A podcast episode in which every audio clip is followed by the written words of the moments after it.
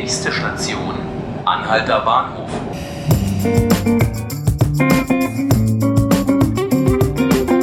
Hallo und herzlich willkommen zu 5 Minuten Berlin, dem Tagesspiegel Podcast. Ich bin Johannes Bockenheimer und ich spreche heute mit dem Journalisten und Autoren Wolf Lotter. Hallo, Herr Lotter. Schönen guten Tag, hallo.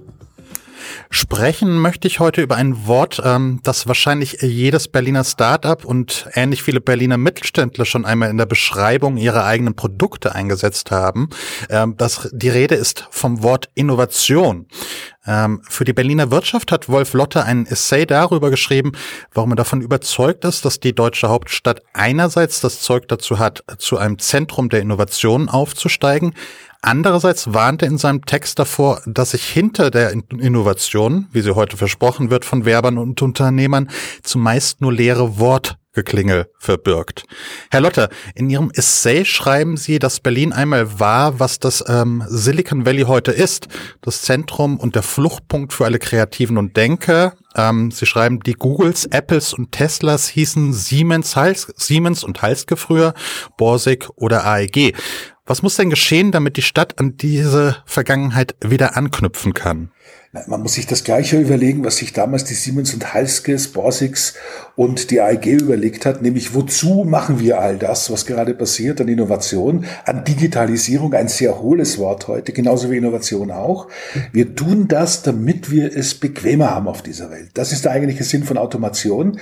Weniger Routinearbeit, weniger schwere Arbeit, mehr Komfort, mehr Qualität. Genau das haben damals diese Unternehmen alle überlegt. Die wussten sozusagen, wozu die industrielle Revolution gut ist ist.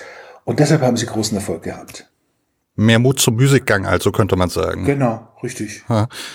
Ähm, sie schreiben, Berlin müsse nicht länger die Metropole der öffentlichen Bediensteten sein, die Stadt könne mehr, mhm. ähm, denn Berlin sei wie gemacht für die Transformation zur digitalen Wissensgesellschaft.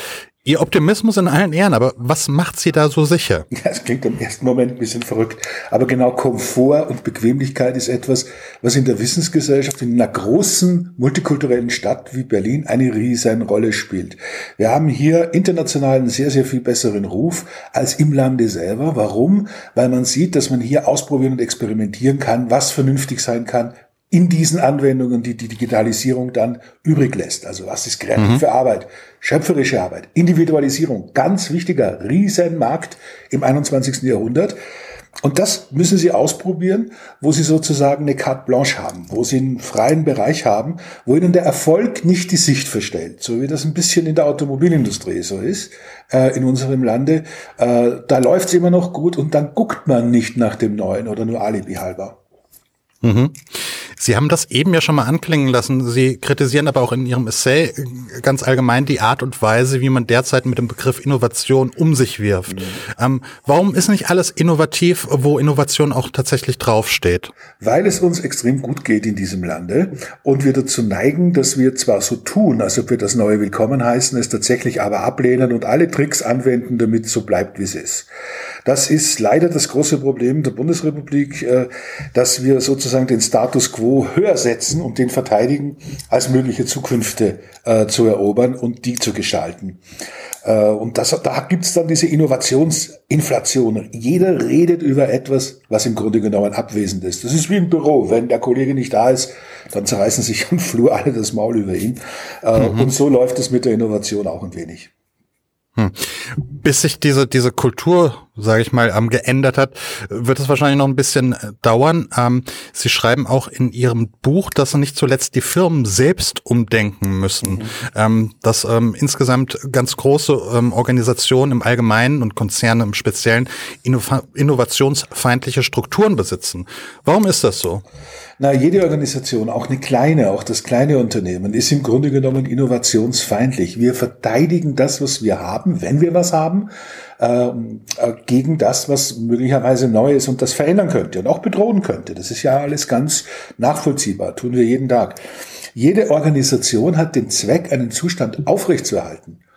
Äh, und wir müssen lernen, Unternehmen zu haben, die einen Zustand nicht nur aufrechterhalten, was jetzt in vielen Dingen ganz wichtig ist, wenn es um die Wasserversorgung oder Elektrizität geht oder um das Angebot mit Lebensmitteln, sondern das auch zu entwickeln, also beides zu tun und gerade auf der Entwicklungsseite viel, viel mehr zu machen und die Leute, die entwickeln können, die talentiert sind, die kreativ sind und schöpferisch sind, die noch viel mehr zu fördern und nicht immer so zu belächeln, wie man das in Deutschland tut, weil hier gelten alle, die fleißig sind, sehr viel das heißt, die, die mhm. immer das Gleiche tun, aber die, die was Neues probieren, die fallen auf die Schnauze und die lässt man dann auch liegen. Und das ist falsch.